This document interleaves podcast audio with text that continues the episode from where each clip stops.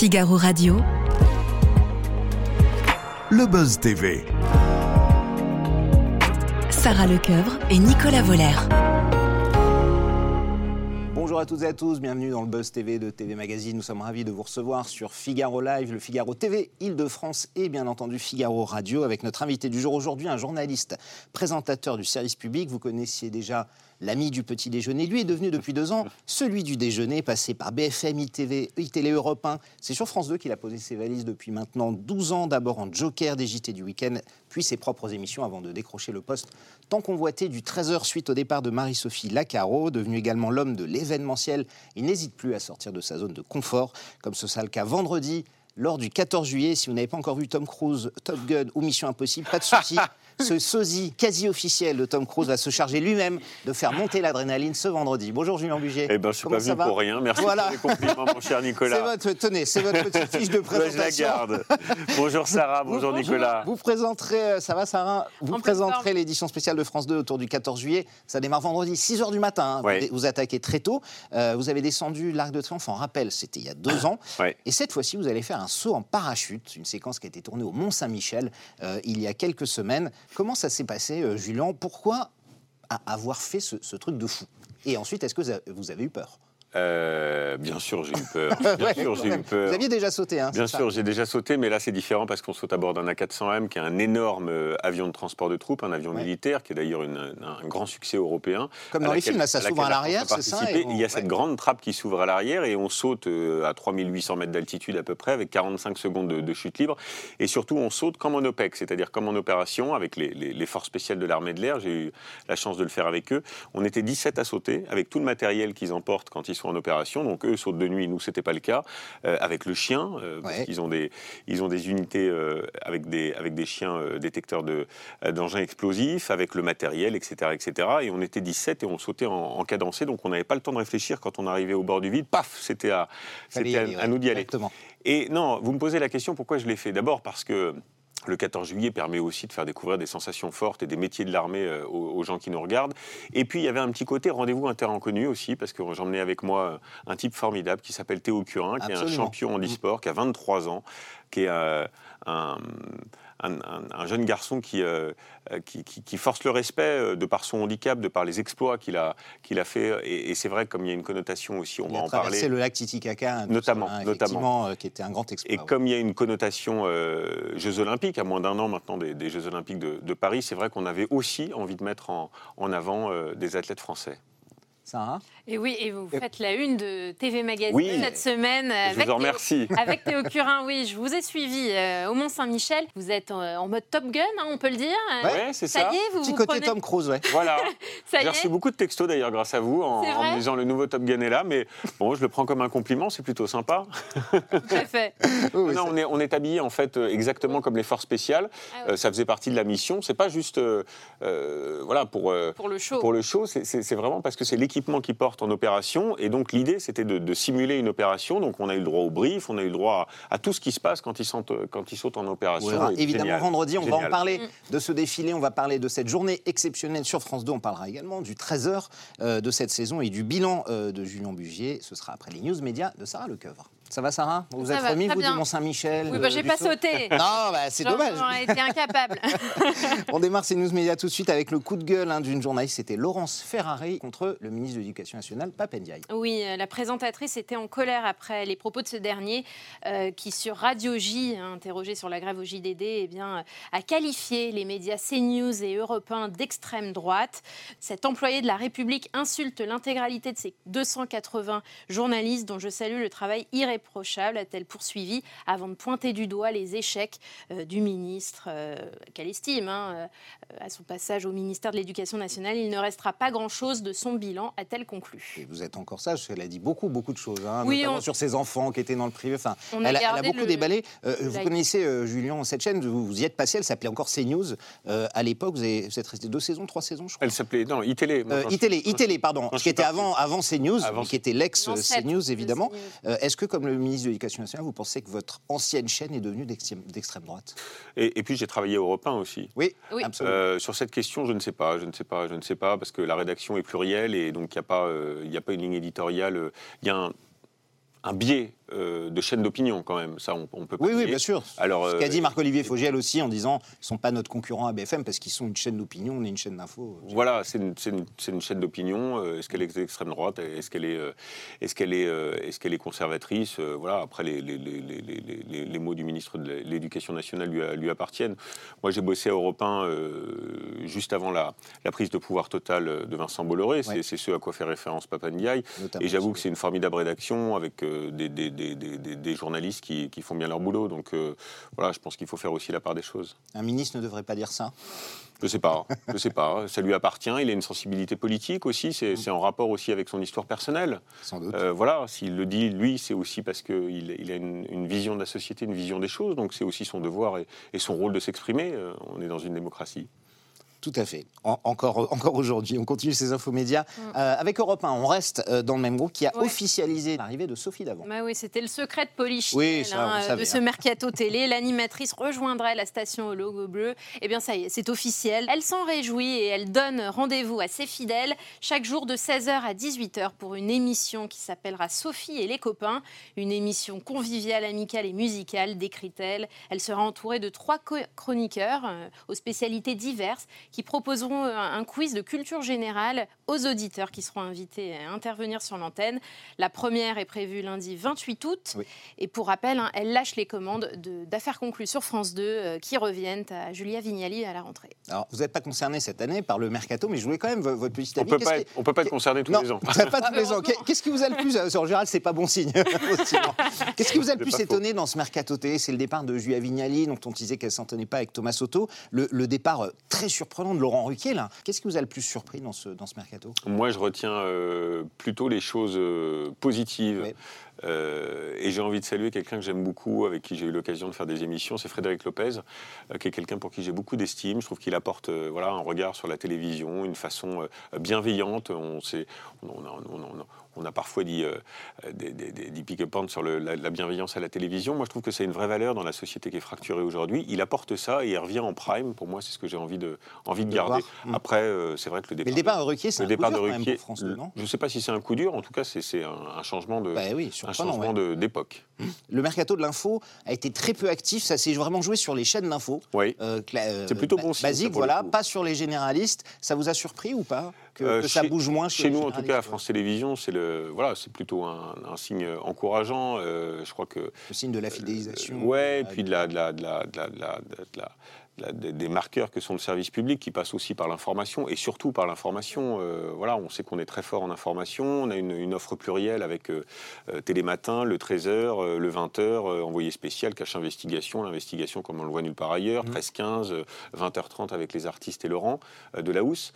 Euh, donc euh, c'est aussi euh, la fidélisation qui, qui- qui fait le succès, je, je Si crois. votre plateau va changer, le plateau du JT. Oui, Euh, oui. C'est un changement. C'est vrai, ça fait Pas plus- d'incarnation, mais enfin Ça de fait décor. plusieurs années que c'était pas arrivé. C'est vrai qu'on aura un plateau qui est plus petit.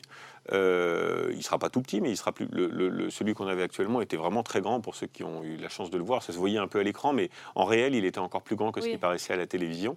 Euh, C'est il y avait souvent l'inverse d'ailleurs. Il y, avait, plus. il y avait un côté cathédrale, et c'est vrai que pour renforcer la proximité, euh, on a Trop fait le grand choix. selon vous? Ouais. Peut-être un peu trop grand, Ouais. à un moment où on a besoin aussi de proximité, de, de- de- de se toucher, de se regarder, de, voilà, y compris avec les chroniqueurs, Mm. et puis qui va nous permettre des innovations aussi technologiques qui vont permettre euh, de mettre en valeur euh, voilà, l'information et l'image. On va en parler dans quelques instants. On termine d'abord ces infos Mm. médias, Sarah, avec une mise au point, celle de Jean-Luc Reichmann. Ouais, c'était lundi soir. Le présentateur des 12 coups de midi a pris la parole sur ses réseaux sociaux, sur Instagram précisément, et depuis son lit pour dénoncer une fake news. Il s'agit d'un article du journal de la Maison titré Découvrez la somptueuse maison de Jean-Luc Reichmann dans un quartier huppé à Versailles, sauf qu'il n'habite pas Versailles. Je trouve ça extraordinaire. Je n'ai jamais mis les pieds à Versailles, dit-il. Je trouve ça complètement fou. Voilà, il a ironisé euh, Jean-Luc Reichmann. Alors vous allez rire, juste pour l'anecdote, la photo euh, choisie pour illustrer ce papier est en fait celle du moulin du hameau de la Reine au château de Oui. Versailles. Ah, très Donc, bien. Oui, oui. Donc, rien à voir, évidemment. Du petit Trianon, oui, oui, c'est pas Donc du alors, tout. hein. ouais, s'il y habitait, voilà. Ça appartient à l'État, hein, C'est une a priori. repéré par euh, Il est l'animateur. marrant, il est marrant Reichmann parce qu'il a un côté sans filtre euh, Ouais. dans la manière dont il Ouais. communique sur les réseaux sociaux et moi je trouve ça assez frais.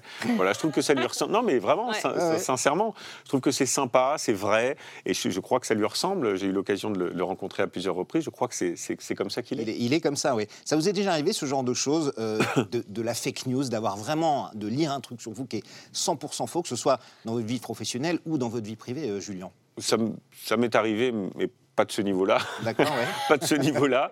Euh, non, j'ai souvent été euh, dans, les, dans, dans- les magazines un peu putassiers euh, qui, qui, qui, qui font un titre absolument extravagant qui n'a rien à voir avec la réalité. Et Oui, euh, voilà, euh, Mais en fait, quand on lit le titre, Anne-Claire quand on- Coudray, Julien Mugier, ils sont ensemble. Et en Ah fait, c'est parce qu'on est réunis pour le 14 juillet euh, Oui, oui. pour un, un événement particulier, ou voilà, ce qui n'a rien à voir. Mais rien ne m'est arrivé de cet ordre-là, de- de- de- dans le sens où un, un- un élément qui, Oui, une fausse info. qui euh, touche au privé, voilà, ça m'est pas, ça m'est pas arrivé. L'édition spéciale de France 2 autour du 14 juillet, c'est vendredi, euh, Julien, à partir de 6h du matin. Si tout va bien, Euh, si tout va bien, pourquoi si le réveil sonne. Ah, si le réveil sonne. Ça vous, allez, angoisse, là, je sens. vous allez en mettre plusieurs quand même. hein, c'est- c'est- Oui, cette oui, oui, nuit-là. je vous confirme. Euh, déjà, juste un, un ressenti euh, personnel. Pour vous, euh, ça représente quoi le 14 juillet? Est-ce que c'est quelque chose qui était ancré dans votre famille? Est-ce que c'est quelque chose que vous avez découvert au fur et à mesure de votre carrière? C'est marrant que vous me posiez la question parce qu'à chaque fois que je rencontre quelqu'un ou qu'on fait rencon- ren- Mm. rentrer des guests dans le dispositif, ce qui est le cas aussi cette année, c'est-à-dire des personnalités, c'est la première chose que je leur demande.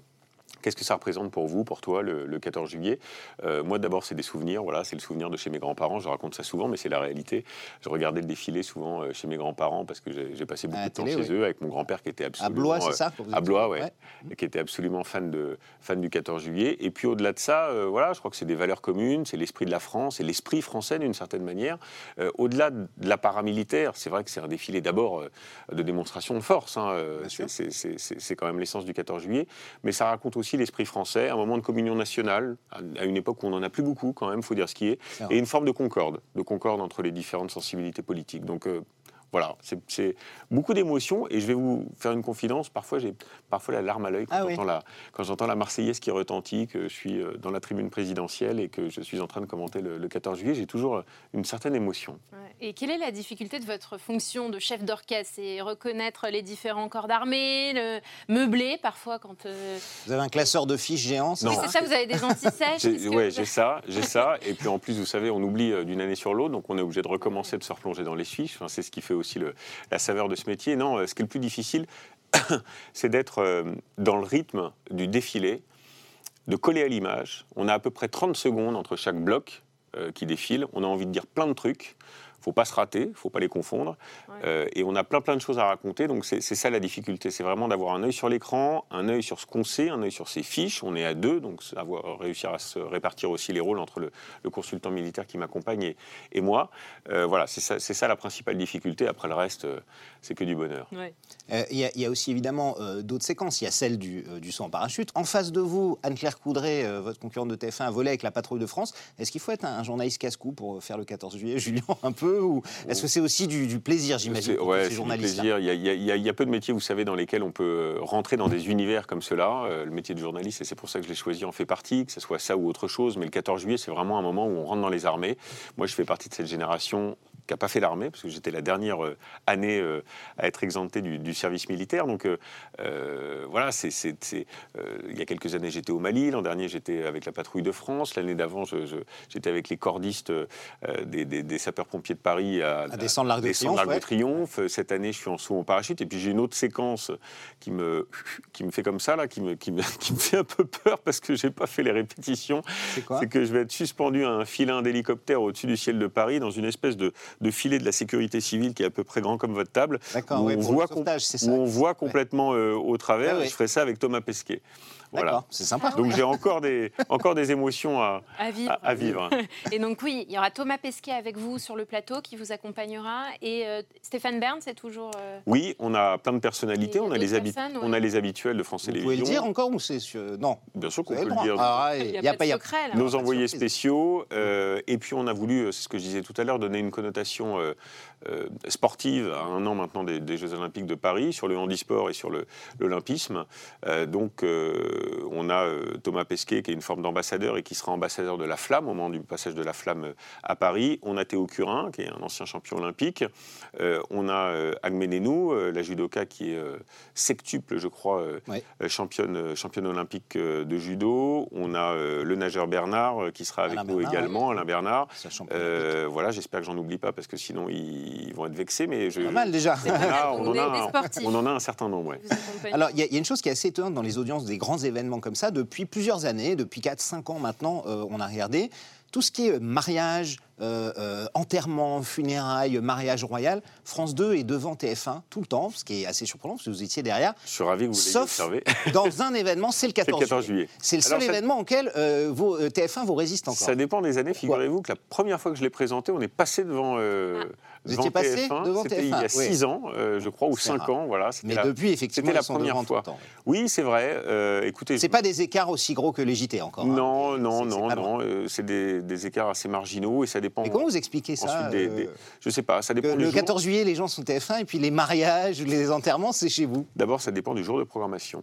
Euh, Oui. pardon de rentrer un peu dans la, la- Du jour de la semaine, en La tout précision, ça dépend du, du- du jour le- le- lequel tombe le 14 juillet, le jour de la semaine, parce que les audiences sont assez variables en fonction du jour de la semaine sur les antennes, notamment le week-end. Quand ça tombe un week-end, ça peut changer les choses.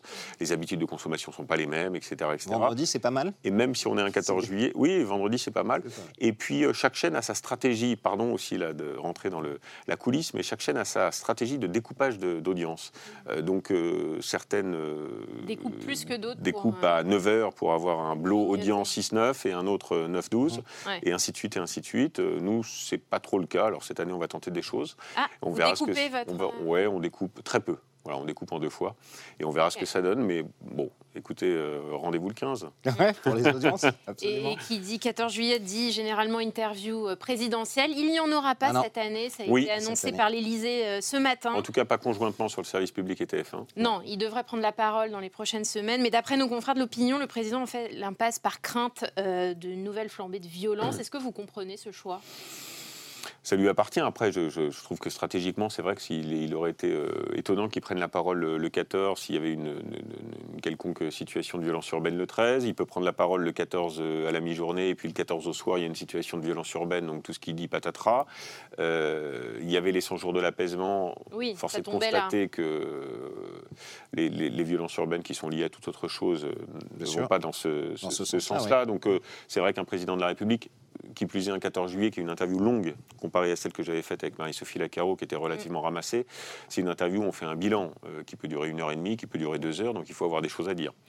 Donc je, je, je, Ouais, je crois que choix- faire l'impasse, le choix- le- le- le- mais mais je- je- j'ai j'ai cru comprendre dans son entourage qu'une interview sera, sera programmée euh, peut-être dans les semaines Quel, ou les quel mois qui souvenir vous gardez de cette interview? C'était en février-mars dernier, c'était pour les la réforme hein, des retraites. Mm. Effectivement, c'était plus court. Vous étiez avec Marie-Sophie Lacaro, votre concurrente de, de- de France 2. Euh, quel souvenir vous en TF1. gardez euh, de TF1, pardon, de- d'Emmanuel Macron? Oui, pour moi, il était encore à France 2. Ouais, Il est oui. passé par là aussi, c'est pour ça. Savez, Quel souvenir vous en gardez? télé, Quel- on met quel- du temps à- ouais, quel client euh, il est euh, dans une interview? Comment vous l'avez trouvé? D'abord, c'était un moment particulier parce que c'est vrai qu'on était dans un moment de tension très forte dans le pays. Ouais.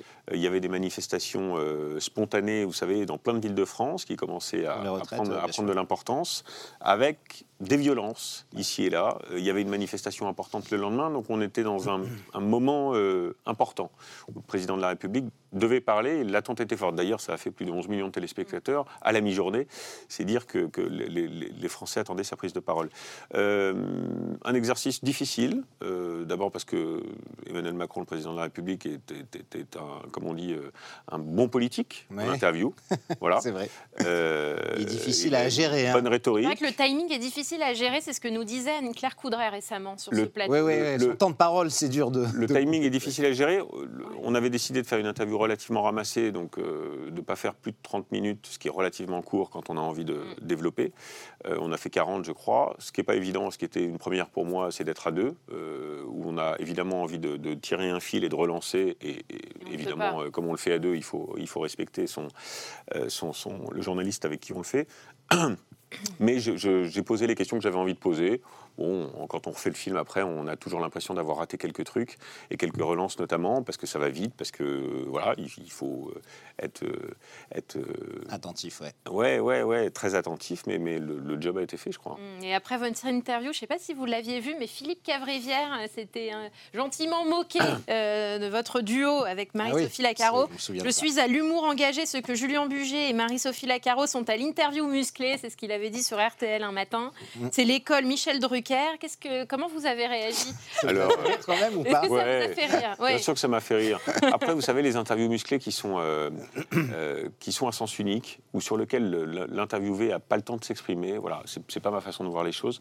Moi, j'aime bien poser les questions. On peut les poser avec euh, beaucoup d'empathie, avec euh, beaucoup de bienveillance, et, et utiliser les mots qui sont justes et les relances qui sont les bonnes. Quand je lui ai dit, par exemple, euh, faut-il manifester dans notre pays pour obtenir gain de cause, parce que c'est ce qu'il laissait euh, entendre, je crois que la question est claire, elle a le mérite d'être posée, et, à lui de répondre. Voilà, je, je crois qu'on n'a pas besoin de faire d'une interview politique systématiquement un combat. Certains ont cette euh, stratégie-là, c'est pas la mienne.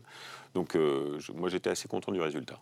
Mais quand vous, inter- quand vous écoutiez, par exemple, Jean-Jacques Bourdin ou Apolline de Malherbe ou Sonia Mabrouk euh, faire des interviews, ça vous, pour vous, chacun a son style euh, On peut le faire aussi dans ce sens-là Ou c'est plus Ouais. difficile pour un politique de s'exprimer face à quelqu'un qui est crois. assez euh, virulent? Je crois, je, je- je crois qu'on n'a pas forcément. Après, chacun a sa façon d'interviewer, Caractère, sa sa technique, façon, son caractère. Ouais. son- Mais je crois qu'on n'a pas forcément besoin d'être virulent, d'être agressif, de sauter au... systématiquement pour obtenir euh, voilà, le- Quelque le- chose, un discours de vérité.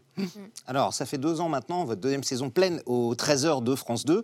Euh, bah, on va vous demander un peu comment vous vous sentez dans l'exercice, la touche que vous avez euh, apportée et notamment les, euh, les audiences. Alors, j'ai pas encore celle de euh, bilan complet de cette année, peut-être que vous l'avez. Celui de l'an dernier, c'était à peu près euh, 2,5 millions et demi et 22% de PDA. Euh, TF1, c'était 4,6 et autour des, des 38, 38, 39.